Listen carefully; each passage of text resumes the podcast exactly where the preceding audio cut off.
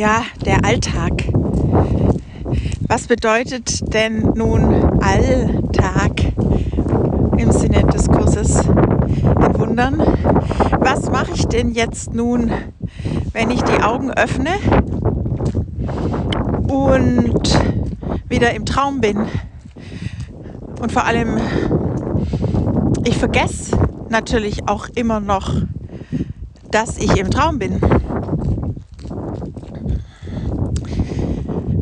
Wie gehe ich jetzt mit dem Alltag um? Ich, ich beobachte bis jetzt, dass es so eine Art selbst, sich selbst erhaltende, also im Traum sich selbst erhaltende Traumsequenzen gibt, die den Traum aufrechterhalten. Also ich entscheide mich zu essen, dann muss ich kochen, dann muss ich einkaufen. Also und dann sage ich mir, ich muss ja essen dann entscheide ich mich, Sport zu machen und sage mir, ich muss das Sport machen. Also ich rechtfertige mich vor mir selbst und dann mache ich noch eine Arbeit, um Geld zu verdienen und wende dafür natürlich Zeit und Aufmerksamkeit auf. Und dann habe ich noch Freunde und verwende dafür Zeit und Aufmerksamkeit auf. Und dann will ich aber auch noch das Auto putzen oder überhaupt mit dem Auto fahren und so weiter und so fort. Also der Tag ist dann vorbei. Und was habe ich gemacht? Ich habe äh, im Sinne des Kurses gar nichts gemacht. Und so kann natürlich jeder Tag vergehen. Äh, ganz einfach. Aus der Gewohnheit heraus seit weiß ich nicht wie vielen Jahren. Spielt auch keine Rolle. Wie viele Jahre spielt überhaupt gar keine Rolle.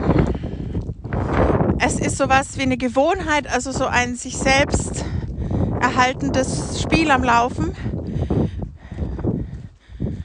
Vielleicht kann man es Identitätsspiel nennen. Also ich stelle mir dann immer vor, ich habe so eine Umrisslinie als Claudia und diese Umrisslinie muss bewahrt werden. Also die Identität Claudia muss bewahrt werden. Immer wenn ich sage ich Claudia oder ich so und so alt, ich da wohnend, ich so und so viele Kinder und so weiter, ich Deutsch, dann halte ich ja diese äh, Umrisslinie am Leben. Und damit bin ich beschäftigt den ganzen Tag. Den ganzen Tag. Immer wieder werde ich nach meiner Identität gefragt. Wie heißt du? Was machst du? Wo bist du? Wo kommst du her? Wo bist du jetzt gerade? Was denkst du? Also ich werde immer nach meiner Identität gefragt. Und so läuft es im Traum. Und dann habe ich beobachtet, kommt auf einmal so eine Frage, nee, nee. Also das ist auch nicht so äh, harmlos. Das ist dann schon, das ist nicht so, ach, ich möchte mal was anderes machen oder ich möchte mal ein anderes Land bereisen oder so. Nö, nö. Es geht dann schon ans Eingemachte im Sinne von, nee, also so mache ich jetzt nicht weiter. Das kann es nicht gewesen sein. Es geht sogar so weit, dass man Gedanken formuliert wie, nee, also ich, das ist absolut überhaupt nicht sinnstiftend, was hier passiert. Und so mache ich nicht weiter. Und dann kann sein, dass dann auftaucht, es muss da irgendwie, also so war es bei mir jedenfalls, es muss da irgendwie noch was anderes geben. Im Kurs habe ich die Stelle wiedergefunden, die da heißt, there must be another way. There must be another way. Und dann die Entscheidung, sich für diesen anderen Weg aufzumachen. Also da wird dann schon eine Entscheidung getroffen. Es ist nicht nur einfach so, ja, ich könnte jetzt mal da hingehen und dann reise ich da aber nicht hin. Nö. Also der, der Druck wahrscheinlich ist es dann schon der Druck oder dann dieses Gefühl, das kann es doch nicht gewesen sein, wird dann so groß, dass man sich wirklich umentscheidet.